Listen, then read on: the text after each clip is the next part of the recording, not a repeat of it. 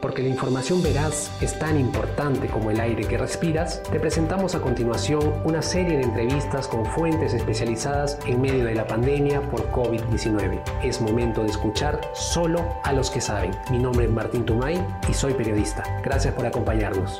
El Comercio Podcast presenta El Comercio te informa. Hola amigos del comercio, ¿qué tal? Muchísimas gracias por acompañarnos, gracias por estar ahí pendientes a nuestras coberturas. Saben que estamos eh, totalmente vigentes tanto en la versión impresa, la versión digital, también en nuestras plataformas de redes sociales. Hoy día tenemos una entrevista al jefe de la Oficina Nacional de Procesos Electorales OMPE, el señor Piero Corbeto. ¿Cómo se encuentra, señor Corbeto? Martín, muchísimas gracias por la oportunidad. Nos encontramos muy bien, muchas gracias. Gracias a usted por su tiempo, señor Corbeto. Y justamente vamos a hablar sobre un tema muy importante, ¿no? Las elecciones 2021, que justamente se van a realizar el 11 de abril. Estaba haciendo cuentas y justamente ya estamos a siete meses de, eh, celebrarse estas, estas elecciones, este proceso electoral. Pero hay que tener en cuenta también que este proceso electoral se va a llevar en medio de la pandemia por el COVID-19.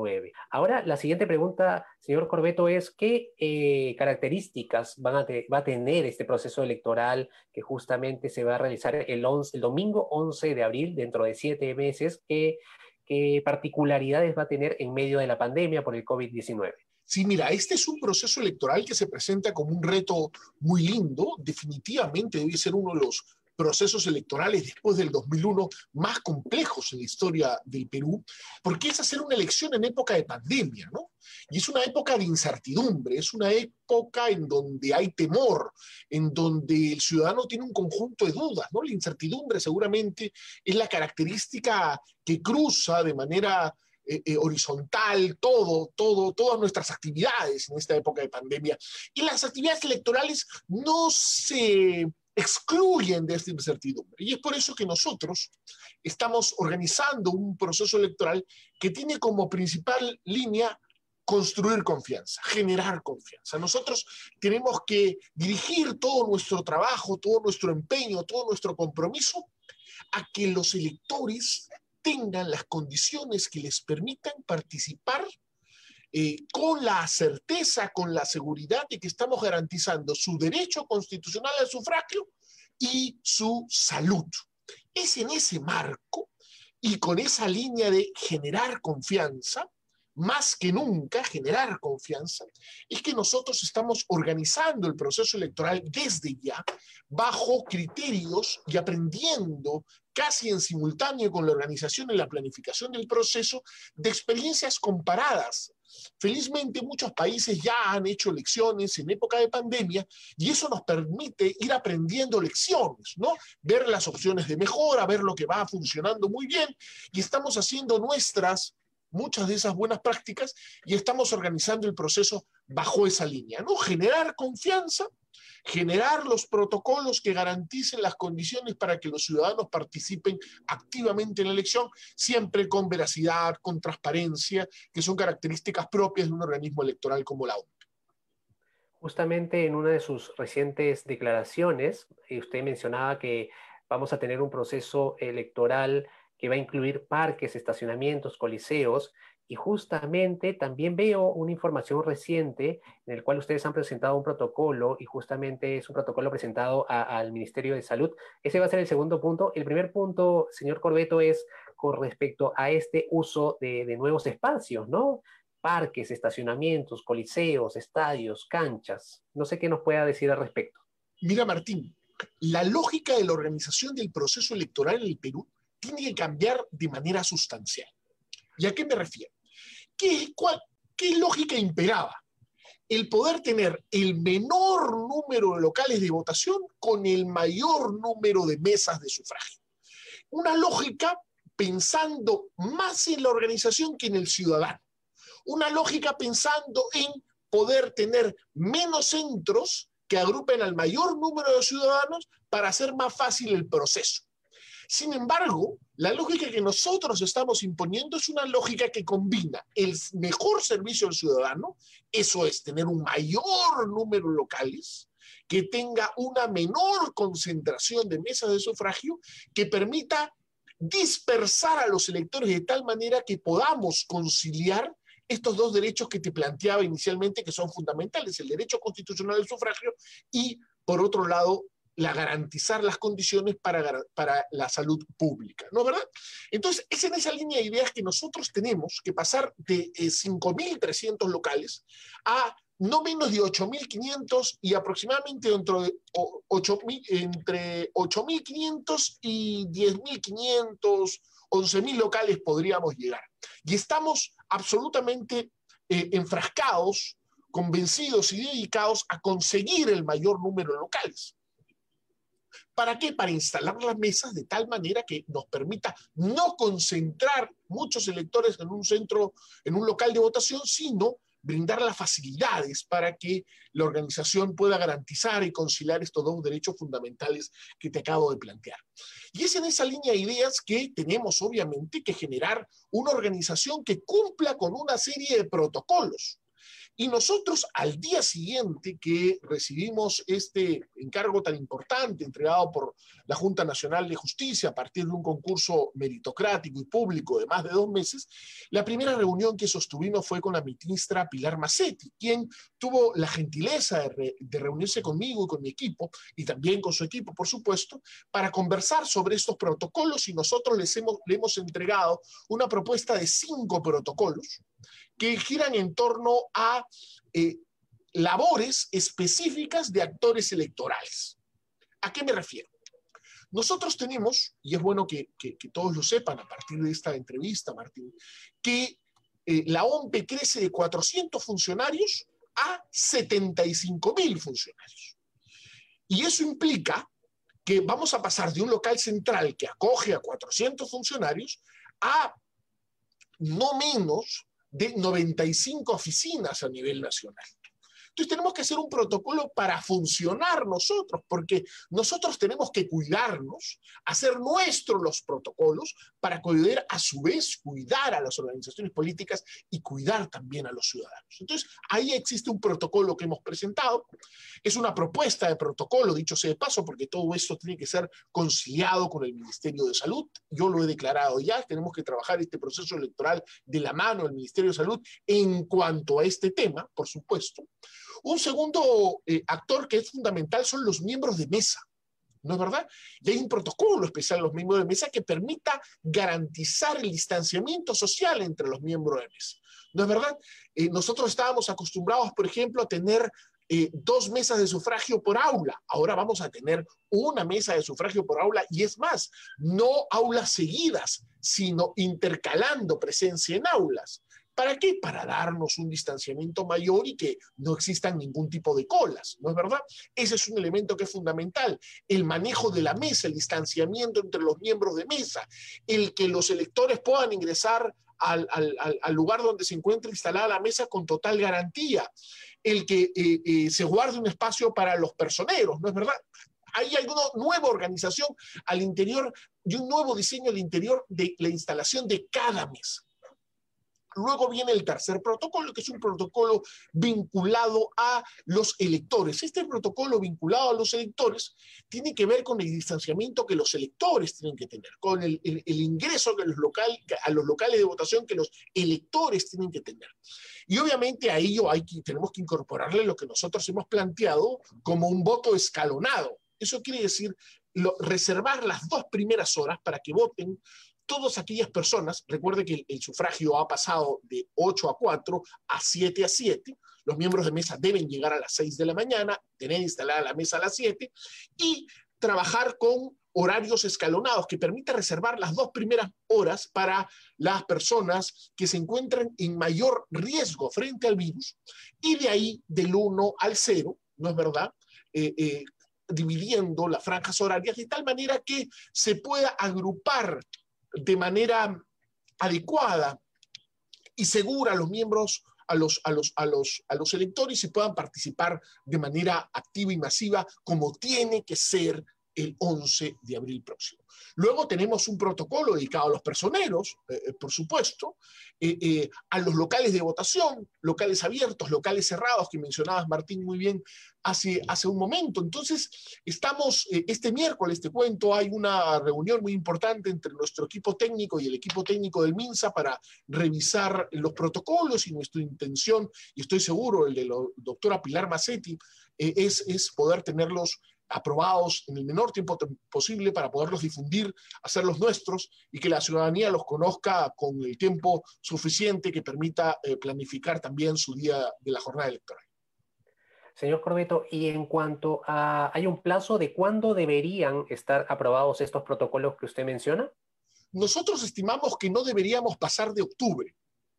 Es, realmente, eh, quiero que, que, que sepas que hemos ingresado a partir de esta, eh, eh, designación eh, con, muchísimo, digamos, implementando mucho esfuerzo para poder comenzar a hacer que gire la rueda electoral. Recuerda que tenemos, tenemos unas internas acá a la vuelta de la esquina, ¿no? Este, en, diciembre próximo, estamos trabajando muy fuerte en ello y estamos muy, trabajando muy fuerte en la organización del proceso electoral. Entonces nosotros necesitamos tener los protocolos aprobados cuanto antes, porque la primera aplicación de los protocolos de salud no va a ser el 11 de abril, va a ser en las internas partidarias que vamos a tener 19, 20, 26 y 27 de diciembre próximo. Nosotros esperamos poderlo tener en octubre como máximo. Ok. Eh, usted mencionaba, ¿no? Están pasando a 75 mil funcionarios y la cantidad de locales de votación también van a aumentar. Y justamente la pregunta tiene que ver con esos dos puntos que ha tocado. Eh, el presupuesto para elaborar, para llevar adelante este proceso electoral, ¿cuánto ha aumentado en comparación con otro proceso electoral? Mira, nosotros hemos, para que tengas una idea, eh, generalmente rondeaba los 400 millones eh, aproximadamente. Se nos han otorgado un poco más de 400 millones y nosotros hemos pedido 500 millones. Si, si ustedes revisan la experiencia comparada, se dar cuenta que eh, eh, hacer una elección en, época de pandemia implica unos gastos muchísimo mayores que los que normalmente se ejecutan. Y esto porque tenemos que invertir, porque no es un gasto, es una inversión en la salud de los ciudadanos. Y eso implica invertir en la salud de nuestros trabajadores, de nuestros colaboradores, implica invertir en la salud de los miembros de mesa, implica eh, invertir en la salud, en protocolos, por supuesto, y en, y en obviamente insumos que puedan garantizar la salud de los electores, eh, de los personeros, de los miembros de mesa, eh, de nuestros trabajadores. Y eso tiene un costo muy alto, ¿no? eso es por un lado. Por otro lado, es también un mayor costo el tener nuevas funciones. Vamos a tener nuevos trabajadores que cumplan nuevas funciones y necesitamos nuevos perfiles. Eh, la, gente que tome eh, temperatura en puerta es algo que nosotros no teníamos en nuestro esquema y tenemos que tener ahora.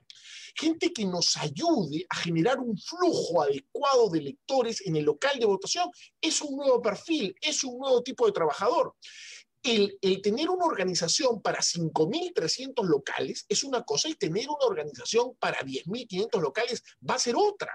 Entonces, eso implica necesariamente que hay un gasto mayor. Para que usted tenga una idea, nosotros estamos pensando hacer una elección para más de 25 millones de peruanos, un millón residentes en el exterior, con 75 mil trabajadores, ¿no? Con un tercio, con un tercio de eh, eh, eh, padrón electoral, República Dominicana trabajó una elección con 100.000 trabajadores. ¿no? Entonces, nosotros estamos acotando ¿no? la necesidad de, de, generar un gasto y una inversión, pero definitivamente este nuevo modelo que conversábamos hace unos minutos, de desconcentración de los electores en más locales de votación, tiene un costo mayor por despliegue, eh, por nuevos, por nuevos eh, eh, roles que hay que cumplir y obviamente por toda la, inversión que implica la adquisición de mecanismos e implementos de seguridad que garanticen la, la seguridad del elector. Tenemos que garantizar todas y cada una de las posibilidades para que los electores puedan acudir masivamente a, a votar el 11 de abril próximo porque tenemos que hacer que esta elección sea un éxito. Y va a ser un éxito en la medida en que los electores se sientan seguros, que tengan confianza y que acudan masivamente a las urnas. Ok, señor Corbeto. Y justamente eh, con respecto al proceso, ya para que la gente lo entienda de una manera más didáctica, y me pongo como ejemplo, ¿no? Ya estando el día de la elección, exactamente el 11 de abril, y quería hacer el ejemplo conmigo, ¿no? Me despierto, 8 de la mañana, tomo desayuno, voy a las 9, 9 y media a mi lugar de, de votación. Justamente en este lugar de votación, lo que se espera es que sea lo más cercano a tu casa para que tú llegues caminando, y lo escuché en unas declaraciones de usted. Y señor Corbett, usted corríjame si alguna parte me equivoco. Eh, para, en estas nuevas, nuevas, nuevas partes o nuevos procesos. Martín, eh, voy... si me permites una interrupción, hay, hay, un tema anterior a que te levantes el día de la elección. Y ese tema es fundamental, es importantísimo. Es la aplicación, el que el ciudadano, que el ciudadano vaya a ingresar a un sistema que se llama Elige tu local de votación. Ese okay. es el, ahí comienza la elección. La, la, elección, a diferencia de otras épocas, no comienza solo cuando te levantas. Vamos a tener un periodo temporal de aproximadamente un mes, en donde el elector va a poder elegir en qué local, el local vota. Y hay un elemento adicional. Antes, tú elegías el local de votación en el distrito en donde te encontrabas inscrito ante RENIEC. Hoy día vas a elegir tu local de votación en, el, en la región. Entonces, por ejemplo, si tú, si tú te encuentras con tu DNI en Ancón, pero estás viviendo en San Juan de Miraflores, vas a poder elegir un local en San Juan de Miraflores y no vas a tenerte que ir hasta Ancón. Por eso es fundamental el, el, programa Elige tu local de votación y te vamos a tocar la puerta, Martín, para poderlo enseñar a tu público y que juntos podamos probar el sistema. Y es en ese sistema que vamos a hacer. Vamos a colgar todos los centros de votación a nivel nacional, todos. Hoy día tenemos 5.300, tengo que llegar a 10.000 estoy tocando todas las puertas para que me presten las playas de estacionamiento de los centros comerciales, para que me presten los parques, los coliseos, obviamente prestados, obviamente nada, nada, nada con caso, porque ustedes saben que no, no hay presupuesto, ¿no? Para claro. que los colegios, las universidades nos brinden los locales. Entonces, ¿qué vamos a hacer? Vamos a subir más de 10.000 locales. Y usted va a poder elegir su local de votación. Y eso es fundamental. Va a decirnos, acá quiero votar y nosotros lo vamos a ubicar según lo que usted desee. ¿Para qué? Porque uno de los principales motivos de contagio del virus es el transporte, es el paradero. Entonces, ¿qué tenemos que hacer? Que usted vaya caminando a votar. Entonces, usted primero usa el, este, este, este programa, elige tu local de votación, que va a estar un mes en el aire, ¿ya? Y luego, tiempo después, usted sabiendo dónde va a votar, usted sabiendo que va a ir caminando a votar, Martín, usted luego ya puede levantarse tranquilo para ir a votar. Entonces me sigo poniendo el ejemplo y qué bueno que lo haya puesto, eh, lo haya subrayado. Bueno, ya pongámonos en el ejemplo, ya elegí mi local de votación, yo tengo un parque muy cerca a, mi casa y justamente ya elijo ese, ese lugar de, de votación para ese día, voy eh, y en la puerta me voy a encontrar primero asumo tengo que, bueno, la mascarilla va a ser una obligación. ¿La careta de plástico también va a ser una obligación para entrar al, al local de votación? Estamos analizándolo en principio, cuando menos, nuestra, nuestra eh, un protector eh, eh, de, de, boca, nariz-boca, como nosotros lo concebimos, pero hay un elemento adicional, Martín, que eh, debe ser antes de que tú acudas al local de votación. Hemos visto que existe este programa buenísimo que se llama Elige tu local de votación y, y te comprometo, por favor, desde ya sí. a poderlo conversar en una próxima oportunidad. Pero después tú vas a tener que voltear tu DNI y en principio ubicarte. ¿Tú eres una persona de alto riesgo para el contagio del virus? ¿Sí o no? Si eres así, tú vas a, tú vas a ir a votar entre las 7 de la mañana y las 9 de la mañana. Ok adultos mayores, por ejemplo, gente que sufra de presión alta, de diabetes, que está más expuesto al virus, ellos van a acudir a votar entre las 7 de la mañana y las 9 de la mañana. Y después, a partir de las 9 y cada hora, según el último dígito de tu DNI, tu DNI acaba en 1, entonces irás a votar entre las 9 y las 10 de la mañana.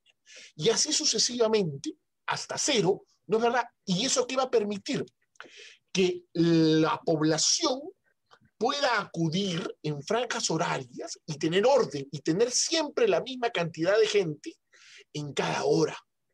¿Y eso qué le va a dar? Fluidez a la elección.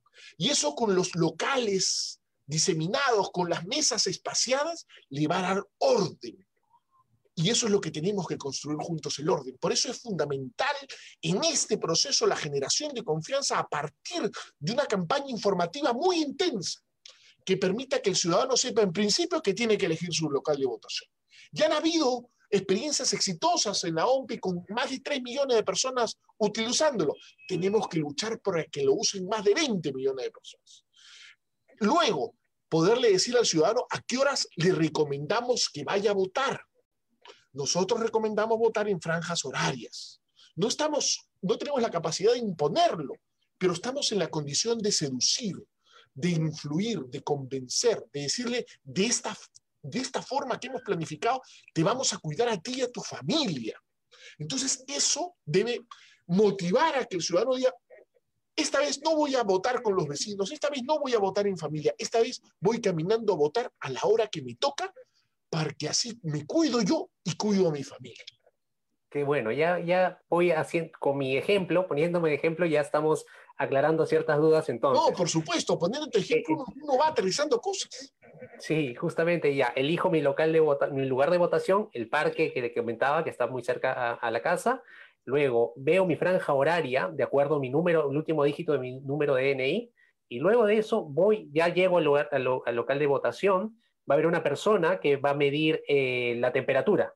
Sí, eh, deberíamos tener, digamos, eh, en el estado ideal, de, todo depende obviamente de la infraestructura que tengamos, porque usted sabe que en cada distrito y en cada zona la infraestructura varía mucho, pero deberíamos tener un cordón previo que haga que la gente ingrese con más orden. Vamos a tener obviamente un espacio para medir la temperatura, para entregar la posibilidad de, acceso a alcohol, en fin, vamos a, vamos a medir eso bien. Vamos, recuerda que lo que hemos presentado es una propuesta de protocolo. Estos protocolos deben ser aún afinados, ¿no es verdad? Y deben ser aprobados, como te he planteado, como máximo en octubre. Eh, eh, luego, el, ciudadano, bueno, se, verificaremos que, tenga, que pase con la temperatura, no tendrá ningún problema. Y con el distanciamiento social con el croquis que debe haber a la entrada de cada local, con la información que debe darle el funcionario electoral en puerta, usted podrá ir con distanciamiento social absolutamente ordenado al aula donde le toca sufragar. Si es una escuela, puede ser también un coliseo.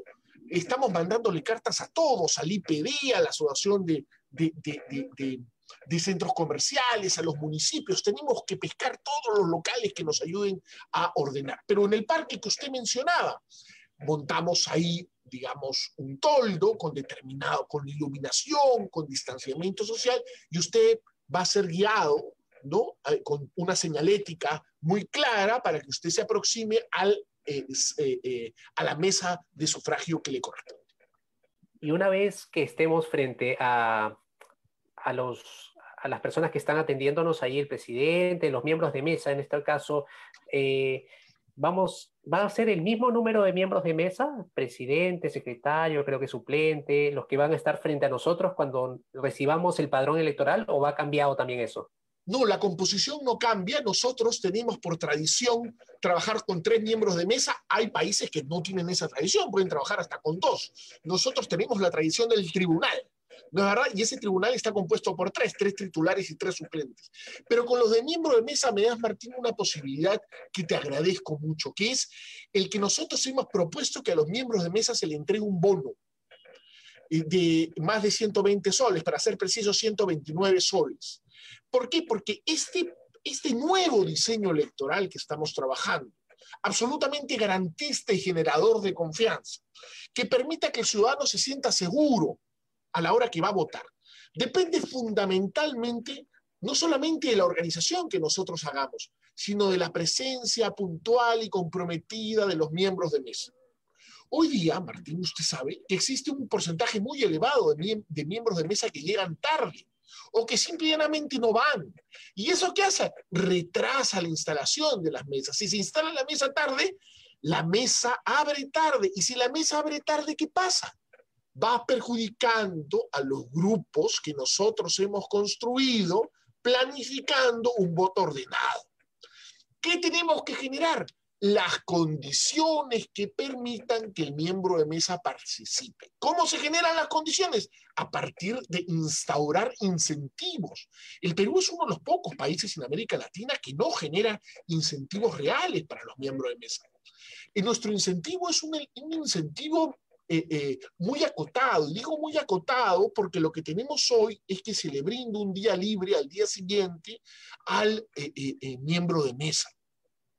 Pero Martín, tú y yo somos unos afortunados, que tenemos un trabajo fijo, ¿no es verdad? Y, el 80% del Perú, y luego la pandemia un poco más seguramente, eh, las condiciones laborales no permiten tener el día libre al día siguiente, y menos que sea un día libre pagado. La gente vive del diario. El día que no trabajas, Martín, no comes en este país. Entonces tenemos que pensar en ellos, y es por eso que un incentivo muy importante es el, eh, el 320 y 129 soles que se le entrega a cada uno de los miembros de mesa, de los tres miembros de mesa, para que estén ahí a las 6 de la mañana mañana, para que tengan instalada su mesa de sufragio a las 7 de la mañana y para que el sufragio comience a las 7 de manera ordenada, tal como ha sido planificando. El, rol del miembro de Reza es un rol fundamental. Y esto, esta propuesta de darle un bono de 120 soles o 129 soles a los miembros de mesa ya está extendida al Ministerio, asumo, de Economía, eh, o todavía, ¿qué, ¿cuál es el proceso que debería seguir para aprobarse? Mire, eh, eh, nosotros estamos trabajando con diferentes escenarios. Eh, he tenido el honor de ser recibido por la ministra de Justicia, la doctora Ana Neira, y hemos conversado sobre ver qué posibilidad tenemos, porque los fondos para la primera vuelta están ya en la OMPE, porque son saldos de elecciones anteriores. Entonces no nos tendrían que dar un presupuesto, cosa que hace bastante más fácil eh, eh, eh, la entrega, porque una cosa es que te habiliten para gastar y otra cosa es que te tengan que asignar un recurso adicional. Entonces la primera vuelta la tendríamos saneada. Hemos conversado y he notado un gran compromiso de la doctora Neira de apoyarnos con este tema para ver qué forma legal le damos, pero también paralelamente en el Congreso de la República hemos encontrado un eco muy positivo y ya sabemos que existe cuando menos un proyecto de ley que permitiría que este bono se entregue. Y, es un tema fundamental. Nosotros creemos que si bien en esta en esta elección tenemos que dar este bono de 3% de manera extraordinaria, estamos absolutamente convencidos, tal como lo ha eh, eh, definido el código electoral propuesto por el Jurado Nacional de Elecciones, liderado por el doctor, el señor presidente, el doctor eh, Víctor Ticona, en donde se fija que de manera regular, sin pandemia, hubieran cuando menos 2% de una UIT de entrega de un bono al miembro de mesa. Entonces, nosotros estamos en la línea de poder entregar un bono a los miembros de mesa, obviamente en este caso extraordinario, con mayor tensión, con mayor temor, ¿no es verdad? Con mayor resistencia seguramente, un bono mayor al que ordinariamente debíamos entregar, pero en el Perú tenemos que pensar de que el miembro de mesa debe recibir necesariamente un bono de 2% de una UIT cuando no hay pandemia. En pandemia es 3% y eso es en lo que estamos trabajando. Ok, señor Corbeto, ya para ir terminando, quizás eh, volviendo al ejemplo que le daba, estoy frente a los miembros de mesa, ellos me dan el padrón electoral, voy a una cabina secreta y luego de eso eh, le entrego, ya cuando elijo a, mis candidatos preferidos, eh, entrego el padrón, lo sellan, se ingresa a la ánfora, a la ánfora, perdón, y en este caso tengo que firmar, la huella digital también va a seguir haciendo de la misma manera como la conocemos. ¿Hay algún cambio en ese proceso que, le, decía? Eh, tenemos que tener la firma, tenemos que tener la huella. Lo que estamos haciendo es separando roles de contacto con miembros de mesa. Eso está, está, estamos proponiendo que sea separado. El tema de, las, eh, de las huellas es interesante. Hay, hay, hay algunos países que han jugado con una especie de rolón que no, no, no, no se toca, sino eh, eh, te transmite el, de otra manera el, el, entintado del dedo, por decirlo de alguna manera. Estamos, estamos analizando eso. Los, los, los bolígrafos van a ser eh, desinfectados luego de cada uso. Vamos a tener que tener más bolígrafos, pero cada bolígrafo debe ser desinfectado. La posibilidad de que te bajes la mascarilla para volvértela a subir unos pocos segundos para que seas identificado. Todo va a ser muy sencillo. Pero esa sencillez va a ser la que nos va a fortalecer respecto de la sensación y la seguridad plena que debe tener cada elector que se acerque el 11 de abril próximo, porque esa es la fecha de elección, el 11 de abril próximo, y estamos absolutamente convencidos que siguiendo esos protocolos de salud que a partir del miércoles van a ser evaluados de manera conjunta con INMINSA, vamos a poder seguramente hacer varias mejorías. Este es un primer, una primera entrega y difundir cuanto antes y te comprometo a que nos ayudes desde el diario El Comercio a poder difundir los protocolos porque es fundamental que los electores sepan cómo van a ir a votar este 11 de abril próximo. Y bueno, y terminando quizás este, este ejemplo que, al cual me, puse para que la gente lo entienda de una manera mucho más simple, al final me, voy a recibir mi DNI con el sticker de que certifica que voté. ¿Así es? Eh, eh, sí, es un holograma. Eh, nosotros en el Perú usamos todavía lo que se llama constancia de votación. Eso es en esencia una constancia de votación. Nosotros usamos, usamos ese, ese, ese papelito, digamos, que se, que se pegue el holograma, ¿no? En otros países es un papel que se llena, digamos, y se entrega, pero en nuestra, en nuestra lógica eh, se entrega ello. Tendríamos para una próxima reforma electoral, no creo que, no creo que ahora, que ahora funcione, ya no tenemos tiempo, porque usted sabe que hasta hasta dentro de muy pocos días tenemos posibilidad de hacer reforma, ¿no es verdad?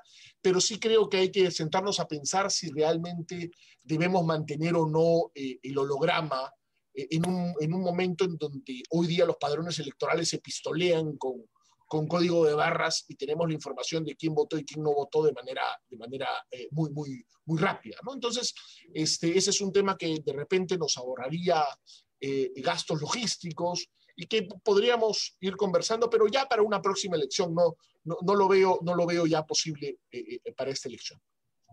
Genial, señor Corbeto. Eh, ahora, como siempre hago con todos mis invitados, le doy el pase si quiere agregar o subrayar algo de todo lo que hemos conversado. Por favor, adelante. No, Martín, te agradezco mucho por la, por la oportunidad.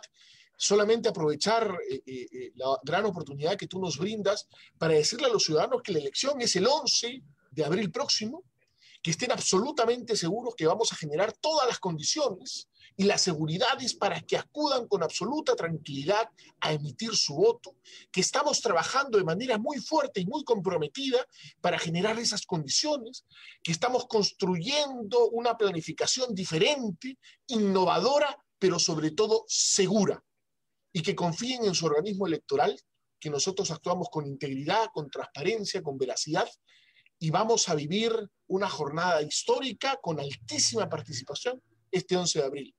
Cuídense para poder ir a votar. Muchas gracias por habernos escuchado y ya saben, la buena información es poder. Esto fue El Comercio Podcast.